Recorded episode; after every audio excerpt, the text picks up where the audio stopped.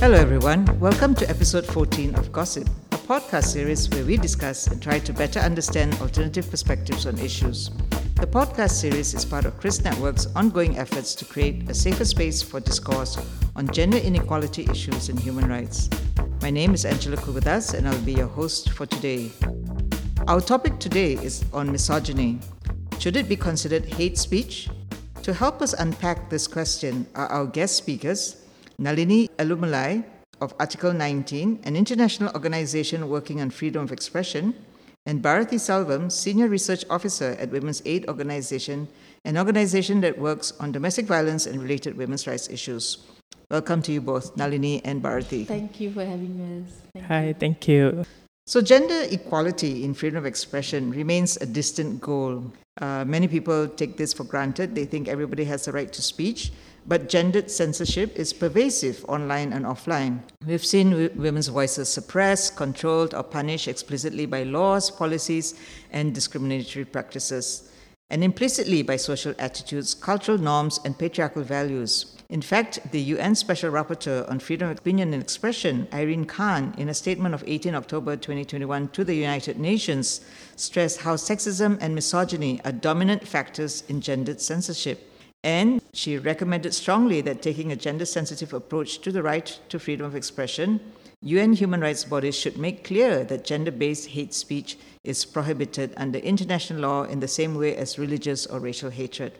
Nalini, to you first, right? Yeah. What what were the reactions of state leaders to this statement by Irene Khan? Should sexism and misogyny be considered hate speech and criminalized? I don't know how the government reacted, but of course, like in the context of Malaysia, we know there's no difference, right?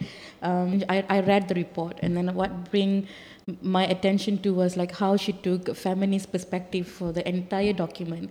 And I think in terms of when we talk about freedom of expression and gender, it always lacking that feminist perspective in the reports, right? So this is the first time, and actually she's using the feminist perspective and talking about freedom of expression and gender expression as well. So I think that is a good start um, I think it was lacking for many years, right? These sort of discussions, and he's happy to see that you know the uh, the special rapporteur actually took that on and and talk about it, and she talked about a lot of issues, right? Um, what I don't want to us to be trapped into is like looking into the terminology of hate speech, which we don't have a you know a proper definition under the international law. But what most important came out of the whole report, or what Irene Khan say about the issues that we're talking about gender uh, expressions or censorship or gender disinformation, is actually contributed by the root causes of how the women or how gender is actually be seen right in the world. Like what are the position of women in the society? And the root causes is basically there's no equality right? And she spoke about that in a very lengthy way how that root causes actually contributed to the misogyny and sexism that exists today online or offline. These are the root causes. And i think she wants us to address that in you know in our work and everything um, and that's why i think that the report is important because it's not just about talking about gender expression online or how censorship but she actually saying that if you tackle that if you counter that root causes and then you can actually counter hate speech gender hate speech you, you can counter any hate speech that we have because equality is the main factor why we have the hate speech. And, and I really like your point about the fact that uh, this is the first time there's a feminist analysis, right, on freedom of expression by the UN Special Rapporteur. You know, you talked about the root causes. If, if I'm not mistaken, there was, there, w- there was some kind of backlash mm. to what she was saying, and, and maybe people didn't uh, listen carefully. It was straight away sexism and misogyny. You can't criminalize that. Mm you know mm, mm. this is so difficult right yeah. because it is it is sort of normalized mm. it is normalized it is accepted in fact um, we took a long time to fight for domestic violence act yeah. you know so so to Bharathi as someone working with women's aid organization it's you know it's over like uh, what three decades? We, we just celebrated the 40th anniversary. Yeah, yeah. exactly right? And and and we know that sexism and misogyny are some of the con- contributing factors to you know how violence takes place against women, other forms of abuses, the discrimination, the stigmatization. In fact, there are many observations around the world where you know sexist cultures are rising, and then you know it's because of exploitation and marketization of women's bodies and sexist imagery. And misogyny is rising also due to the rise of extremism. So, what can you say about this normalization of sexism? Has it given rise to misogyny we see today? Okay, it's, it's, a loaded question. It's a lengthy question. so, so first, maybe we can or decipher or understand what is sexism, right? Uh, which is rooted in prejudice, attitudes, and uh, discriminatory practices based on sex or gender. And uh, we see that uh, while while it impacts all genders, it disproportionately affects women, girls, and marginalized gender or the non-binary community, right? And which creates socioeconomic and cultural disparities, right? And obviously, this inequality or ideology or practices uh, fosters gender-based violence and also, of course, hate crimes as well, right? Uh, so, to, to set the base or to, to set the context, this somehow influences this kind of uh, issues that we're gonna talk about. So, the normalization happens due to various reasons. I think something that not commonly discussed is that institutions in society, whether it's religion or family, media, these are the more intimate or everyday institutions that uh, conveys or reinforces whether it's uh, sexism or misogynist conversation or patriarchal views, you know. And uh, those who are exposed to this quite repeatedly or, or on everyday basis somehow internalize, whether consciously or unconsciously, and then they convey it across generations and so on and so forth. So that's somehow I feel where normalization happens on a day-to-day basis. Okay, so so we know normalization happens because of these institutions, mm-hmm. right? Family is such a huge influence yeah. on us, no? Tells us how to think, uh, even tells boys not to cry, right? Yeah. I, I think the public don't really understand sexism. Mm-hmm. They don't really understand misogyny um, and when we say if we want to sort of protect people from that kind of uh, violence, right? It is it is a form of abuse. How do we do that when we don't have laws criminalizing such uh, speech? Uh, as Barathi, you mentioned, it, it affects uh, marginalized peoples, right? So people who are part of the LGBTIQ community, who identify as such, uh, who, who can also be like migrant workers, refugees, etc. I mean, they face also this kind of sexism and misogyny. I guess the, the question then is what are the examples, what are the everyday examples that you think you could share that could speak to people and say, and then help them uh, identify, like, hey, yeah, you know, I've actually engaged in, in sexist speech. Mm. I've actually engaged in misogynistic speech when we were young, um, I think my mom very consciously taught us like how um, you know both gender in the in the house, right? We have to wash our own plates, for example. Um, there's no such thing like my brother put it there, then I have to wash for him. Like, like you know, they actually do their own work. So many people who came to my house, when I told them, like, actually in my house, my brothers do the like washing the plates. My brother actually washing the clothes. They actually clean up the house. Um, then we just, you know, we just have to like, you know, they cannot cook like us, right? Like deliciously, but they can cook, but they're not like very delicious, right? So the only thing they will tell us like, can you please cook? But we will do everything else. So when people come to a house house, actually my brothers will bring the coffee to the guest. It's not us, you know. So it's from the young we were like taught in that way. So I think one of the things that I, I can reflect from my family is like how my mom actually contributed for that gap you know shouldn't mm. have hmm. gap uh, within the gender in the house so she actually asked her to treat each other equally so i think it's all like from young it was taught to us and now we have like the younger generation in my house like my niece and nephews right it's something that i do every time i go back it's like as lesson so they the first day i meet them so they will you know like charita whatever happened in the school and then I have to pause them. And it's like, do you know this? And do you know that you shouldn't treat women like this, you shouldn't talk to girls like this? Because it's something that ongoing. And I'm not expecting them to change like within like you know overnight, but it's something that I've been doing since they were young. I teach them from like good touch to bad touch to how to talk to women to how to talk to the girls and stuff like. I think this is something that you know I I say it in a very positive way from my own experience, like how it can start this whole conversation and how it actually can reduce how women and men are being treated in the society, right? Because not only women are now facing all sort of these traditional issues, but also men who is actually different from other men, right? Like toxic masculinity is one of the di- uh, discussions. So if men look not like other men who's very look stronger and everything, they also get the same kind of treatment. They also have been discriminated. So I have you know started the conversation at least in my household, like how to respect each other regardless how you look, how people are you know uh, uh, identifying themselves. And for that, there should be education as well, right? Because people need to understand this is sexism. It's not something that our parents who have no education about that can talk about, but our generation we can talk about. So some of my like I'm in my 40s now, so some of my friends are mothers or fathers, right? So they actually have some sort of exposure to these issues, and they should start talk about it, you know. And I think that's where it starts, in my opinion. Yeah. Yeah, thanks for that. Because the family is so important, but we also know that there are families where it's not even a safe space, right? Exactly, yeah. Yeah, and you've been so fortunate. I, th- I think uh, your mother is a great woman. Yeah, she is, this. yeah. Because because a lot of parents actually shy away Yeah. from teaching sons what is the right behavior. Yeah. You know, they, they fall back to, oh, boys can do whatever they like. Boys will be boys. This is the phrase, right? Yeah. Or, you know, in Malay, we have this phrase where, oh, kerja perempuan. Yeah.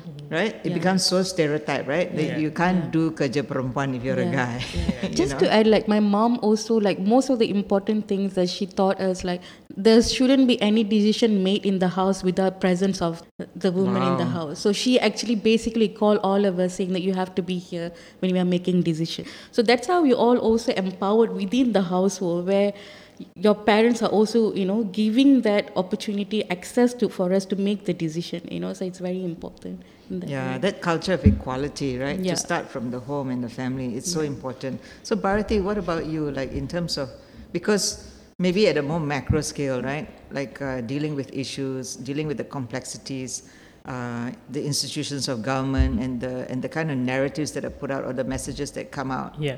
Yeah. First, I would like to echo whatever that she said. lah. I mean, she's in her 40s. I'm just entered 30s.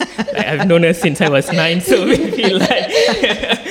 so, yeah, I mean, of course, this is the micro skill scale. The family plays an important role, whether it's to reinforce gender stereotypes or to counter that. But on institutional level, or the law lawmakers or the policy policy makers, they too play a role. And Malaysia is not short of examples, right? We have seen that over and over again. For example, Kedah Menteri Besar. so I, I, I believe there are there are so many examples where he mentioned something about Teresa Kok uh, in one of the parliament sittings, and the Sikh constituency they don't require a male leader, and female lacks uh, leadership quality. And these are the kind of narratives they go around preaching in their what they call the election campaigns and so on and so forth. And uh, that is somehow translated to micro levels as well. I think it's somehow an infection or expansion of this misogynistic or the patriarchal views. Like, no, no ways. I mean, no two ways about it. And uh, and they get away with these sexist remarks. I mean, it's it's a viral issues from some factions, but it's not widely discussed, or there's no repercussions or punishments for that, right? Um, especially because they come with power and privilege and so on and so forth. The benevolent sexism, lah, you know, calling them imparting or conveying seemingly positive attitudes yet reinforces traditional gender roles, you know, uh, praising feminine stereotype attributes like being motherly or nurturing as if men can't be or they shouldn't be. And if they are, yeah. then then they are, you know, ridiculed, uh, ridiculed or made a mockery of it, right? Uh, and thinking that women are naturally kind, pure, and innocent. This kind of stereotypes, you know, again and again reinforce this benevolent sexism. And of course, there's hostile sexism, which is outright or more violent or belittling, criticizing, uh, or harassing, you know, catcalling, and so on and so forth. That, that's really interesting, the benevolent um, sexism, as Yeah. if like you're being kind. Yeah. Uh, but you, you, you're praising the woman for her qualities, so called, but at the same time, you, you're sort of telling her, stay in your place. Yeah. no? Yes, exactly. Yeah. exactly. Yeah, and I think that kind of messaging people need to sort of be more sensitive about. You know, like how do we move against this normalization, right? How do we move against this acceptance of this is the kind of speech that is every day. This is this is normal. Like most people would say this is normal. You know, biasa lah, you know. But how do we move against that normalization before it becomes misogyny, right? Before it becomes so hate centric? You know, the, the, the way that women leaders or uh, women political candidates uh, have been treated in the general elections, the last general elections, you know, uh, to the point where they are sexualized. So, what, what can we do to move against this normalization? Think it start with to respect each other. Like you know, there's like you just have to see each other equal. You know, I it start from like respecting people for who they are and like regardless of the gender, right? Um, so the equality is counts with like how you treat the person as well, like regardless of their background and everything. But also how to go away from this normalizing is also first we have to recognize the issue that we have. You know, sometimes people will say that, um, but this is like you know it's already there. Why you even you know it's gonna be there forever anyway, kind of attitude. But I think we have to first recognize how danger it could be in future. Or it's already is dangerous right? Because we can see younger generation young boys and girls also like, because patriarchal is also you know women can be patriarchal too girls can be hmm, patriarchal exactly. too like for example this this sentence that people always use against women women are the enemy of the women for example. It also something that patriarchal communities that one who perpetrated that right? So that we don't get to you know support each other and everything. And it's totally different from our own experience like how women actually been helping other women to you know to empower ourselves or to grow up or to be successful and stuff like that. So that sort of stories need to be told more how actually the empowering each other from from women perspective is very important. That stories you know also that there are there but it has to be more. Like the, the narrative that we want to you know uh, we want to put forward it has to be like really good stories of how women are actually empowering each other you know that sort of stuff. I, I can say like sometimes when we say like no my friends my female friends are the most important people who actually for me to be like you know uh, for for where I am and to have my knowledge or anything, how they supported me.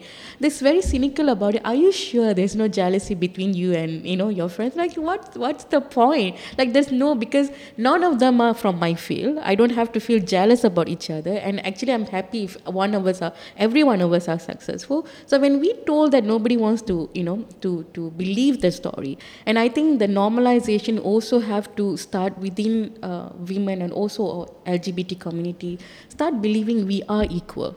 You know, start be, start, exactly start believing we are equal. It's not like something that that was like a law, but it was you know we born with it. So start believing you are equal to you know your another gender, and that is very important because I think I think people don't believe they are equal because of the patriarchal system, because of the mm-hmm. gender stereotypes, because the condition that we all live in. They don't believe, but we are. You know, and I think we need to start countering these speeches, especially gender stereotypes and everything. In our normal conversation, we can just we have to counter that. Even if it's your colleague, you know, sometimes they can make mistakes without knowing like they are making jokes but then without knowing it's a sexism right? Hmm. It's actually our job to say that hello let's stop here. You know this is sexism. And i think that will put people in a place you know saying that okay i shouldn't say this anymore. So Barathi, as as a okay, sorry to put you on the spot, but as a guy, No, as a guy, I mean, you know, from your own personal experience, because I'm sure there are lots of challenges, right? If mm-hmm. you have a particular ideology or you believe in human rights, etc., and you stand on certain principles, and then you go into a group of guys who are not as sensitized, right? Mm-hmm. I'm sure there are personal challenges as well. So how do you deal with going against that normalization? Yeah, I I mean, it's, it's very challenging because it's not only friends, it's also family. I think these are the two most difficult groups for you to put any ideas against because you, you. you know it's the most difficult because you know they are having problematic views, ideologies, you know the way they practice, even the conversation, and and sometimes you are so agitated, you are so frustrated, uh, so sometimes you just call it out. You know, sometimes you just call it out. Say, you know, I think like like what Nalini said, you know, I think this is something that's not uh, making sense, or this is not how you should, you know, say or speak about it. Maybe we can have a further discussion about it. It's, it's, it's very subtle uh, because you can't go on a direct confrontation with these people because it's you know like, like a yeah, yeah. love and hate relationship. You don't want to antagonize them, or you can just uh, a bit lead an example, you know, lead by examples. Like, you know, Deepavali just finished, you know, so my relatives were there and they saw me, you know, cleaning, making house chores and they were so amazed. I said, this is nothing to be amazed. I mean, you don't have to even compliment, but you have never complimented your daughter or your daughter-in-law. That was so, I mean, so What's I so think- special, Yeah. or at least lead by an example. So I, I think that would rather than I mean talking is another if it that's another step. This this the practices daily practices might help to confront this as well. Yeah. I, I think that's a really uh, good point to make because sometimes we don't have the language and then people just don't want to listen, right? Because it's uncomfortable to know that you're actually you're guilty of bad behavior, for example, right?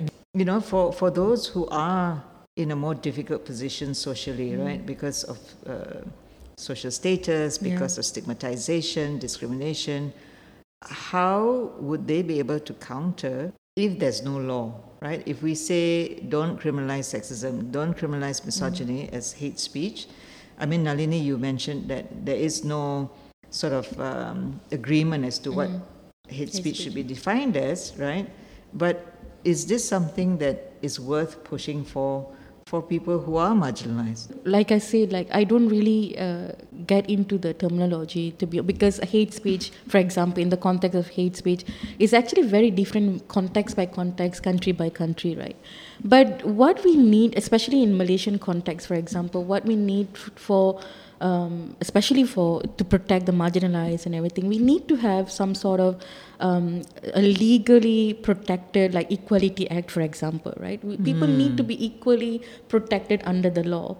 Um, they need to feel they are pro- protected. They need to feel that they can, uh, you know, they can reach out for help, and there is somebody will listen to them. You know, we really need to have that protection as well every time when people ask about how we can move, um, you know, move forward with like countering hate speech again um, against like marginalized or minorities, I have two ways of looking at it. Like one is legal, but one is non-legal, and I think non-legal is very very important because it comes with policies. It comes with practices. It comes with like for example um, a multi-stakeholder kind of approach right? Like it's not just media for example. It's not just politicians. It's about schools. It's about education. It's about training teachers. It's about training judges. For example it's, it's about everyone involved in the process. So non-legal meaning that the entire society has to be trained in a way that you understand what the marginalized people are going through. You un- you should are able to understand some sort of speeches is actually have more danger and more consequences against some people in the society because of who they are and where they came from. You know, having law doesn't mean like people's behavior will change. But people behavior will change when you have these sort of things taking place at the same time. For example, the book banning of gay is okay. You know if we have more trainings if we have more human rights approaches you know we wouldn't have that the ban would have been Yeah, one it wouldn't have been happened, you know there won't be any ban. But secondly the ban would have been like lifted right for example. So we need to have that sort of mm. it's it's a very um, oh, it's a larger kind of uh, impact, and that's why the non-legal is very, very important. I think I'll go back to the Rabat Plan of Action, for example. This is the international instrument, and and I think it's very important for us to apply that in the Malaysian context or any other context. Depends on, you know, your your the condition, but it's very important because it's a multi-stakeholder approach. It's, that means the entire society coming together and putting and saying that they need to counter uh, hate against somebody just because they're different, just because of their race and religion. Even if you look at Rabat Plan of Action, all the suggestion is actually basically very non-legal, but there's only one part is criminalization. So when we mm. talk about criminalization, it's, it's where the speech is exactly advocating for hatred, discriminations, and also creating hostile environment and violence, then that sh- speech should be should be criminalized, you know, and that's what the Rabat also saying. But why why the Rabat also taking other position, the non-legal position, is because we believe the society cannot be changed by just having a law, and we all know how criminalization doesn't work in our context, right? So it's very important to have other kind of non-legal kind of practices so that we can actually deal with the real root causes of all the problems that we have, like even like gender stereotypes or patriarchal. It's, it's a root cause of so many things that are happening in our society. So we have to deal with that from the non-legal perspective as well. One of the reasons why I also have hate speeches is also because the lack of information, lack of um, uh, access to uh, information about certain community, for example, because there's not many stories about them. So people have these like misconceptions or their own opinion just by seeing whatever people tweeting or people are putting on Facebook, but there's no proper uh, information available. So, in the absence of informations, right, I think people have this misconception. So, only if we have a lot of stories being told by the community that's marginalized, then people will be like, oh, actually, this is not true. You know, people were able to like make a decision based on the information that available. So, to counter hate, also we also need an environment where there's an information ecosystem. When you have an informed society, then there's no way you to have a hate towards each other, right? So that's that's what I believe. Yeah. That's really, I think, an important point. Like we need to question our hate. Where yeah. is it coming from? Uh, what's sort of fueling it, mm. right? Because I've met people who who use a singular experience mm. of discrimination, mm. and then it becomes a blanket sort of stereotype mm. on the whole uh, particular race or religion, yeah. right? So people, all Christians are like this, mm. or all Chinese mm. are like this.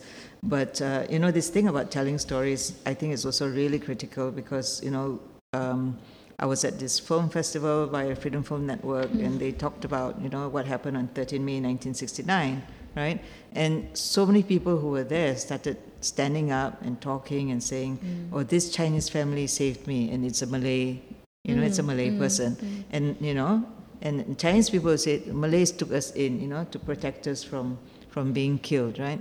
So, but we don't get to hear these stories. Yeah. This hate, Barathi, right? How do we sort of unpack that? Because sometimes the even the reactions by uh, the state in terms of you know agencies or ministries can be also uh, very defensive, right? Uh, so, for example, like how what happened to Ain Husniza, in terms of calling out rape culture, the rape joke, right? And then there, there was this whole discussion online in social media about rape culture, you know, being so pervasive in our society.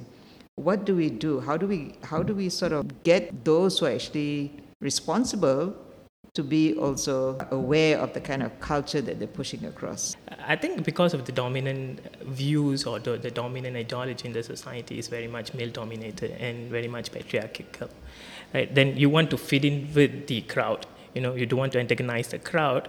Maybe in terms of challenging or, or, or this normalizations or, or, even the misogynistic views and so on and so forth. I, I still believe that the policies or laws would be very much instrumental, right, for something that's tangible for us to refer and, you know, uh, make them accountable, you know, the oppressors or aggressors and whatsoever, you know, uh, you know, by introducing uh, maybe gender sensitization across layers of government or institutions, uh, which aimed at producing more sensitive and gender sensitive policies. La. I think for that, we don't have enough female lawmakers. you know, we don't elect or send enough female lawmakers. And I don't know whether those we, I mean, those have been elected or sitting there are also uh, very much critical about it or not. You know, that that's the quality of uh, lawmakers that we have. Like, that's another question, right? And I think the public can also act as a watchdog. You know, uh, which I think is happening probably a small segment of the society has been always constantly critical, like the civil society, whether it's organizational or individual basis, right? I think the fundamental still goes back, start the conversation at home or yourself. You know, if you if you feel there's a problem within yourself, you know, try to recognize that, acknowledge that you you are yourself have been holding that kind of views, you know, or maybe like the example that earlier I cited, you know, try to work on, you know, house chores, like, you know, redistribute house chores. Maybe that, that's the first, probably the first step. Because, because you know, in, in I think KRI, Khazanah Research Institute in 2018 cited a report saying that 60% of women uh, opted out from labor work, or the workforce because of house chores, you know, the unpaid care work. And they have been working like three hours longer than men on everyday basis when it comes to housework, the mm. unpaid care work, you know. So these are the smaller steps that probably could have been taken, which in I think works hand in hand uh, in terms of top-down uh, approach as well as bottom-up approach as well. Moving forward, right? Because uh, we're in a country where freedom of expression is heavily surveilled, censored. They're used as political weapons of authoritarian and dictatorial governments. What can we do to actually address sexism and misogyny? Because uh, we can see that there are root causes, or they are part of the root causes for inequality, right? Mm-hmm. Which then leads to the violence, which then leads to other forms of abuses, which then leads to stigmatization, discrimination. What can we do as the public what can we ask the government to do as well? Under the international law, for example, right, it requires uh, the state has an obligation to protect um, the rights to equality and also freedom of expression of everyone, regardless of gender, right? Women or LGBT or minorities. So I think the state has a very important role to play in this context. Like I said earlier, like legislative and policy reforms and frameworks very, very important to effectively tackle uh, the issues of sexism, misogyny, or even patriarchal um, gender stereotypes and everything in, in society. That's very, very important. But also, as I mentioned earlier, we also need to have um, a very meaningful, effective dialogues and narrative and stories challenging these norms, you know. And it's, it, it has to be one day, it has to be said that it was like that before, but it's no more. The future should be like it was yesterday kind of thing, you know, it's no more. So I think we need to have that ongoing discussions, ongoing debates. I know there will be a lot of consequences when people speak up, but I think we also at the same time have to create a very safe space um, for people to come out and tell their stories. And I think that story need to be heard not just in social media, but in a traditional media as well. It should be in newspapers. It should be in magazines. People, were, you know, whatever they read, it should be there, and people learn from that. I think we need to we need to um, create that sort of uh, uh, situation. But also, people also must understand that gender equality is not just a women issue. Yeah, it's um, we have to now we have to move forward by um, making a man a lie in the movement but not savior you know that's not what we want we want them to be a lie. that means like they're part of it they also bring that responsibility to talk to other men to you know to teach them to educate them like what is sexism what is this and everything you know so i think they also have a role to play and so that is basically the movement is belongs to everyone who actually you know uh, part of it mm. and we mm. want to create a very safe space and also equal space for everyone and i think that then I think we'll, we can see, you know, change happen. Thank you so much. So we just heard from Nalini Elumalai of Article 19, an international organization working on freedom of expression, and Barathi Selvam, Senior Research Officer at Women's Aid Organization, an organization that works on domestic violence and related women's rights issues. We talked about hate, uh, and understanding that hate, I think uh, the, the points that were raised were really critical to, to be able to address and sort of identify for ourselves whether we are being sexist or misogynistic. When, when Nalini talks about uh, the use of stories, I think that is also one way where people could counter such speech um, mm. safely. So, so these are really like interesting points. And Barathi, the, the struggle of men who are trying to be allies, I think we hear you. so thank you again to Nalini and Barathi. If you enjoyed listening to Gossip, do follow us and stay tuned for our next episode on safe and inclusive learning environments. Can there be safety without inclusivity? You can find KRYSS Network on Instagram, Twitter, and Facebook. Remember, gossip is where alternative perspectives make sense.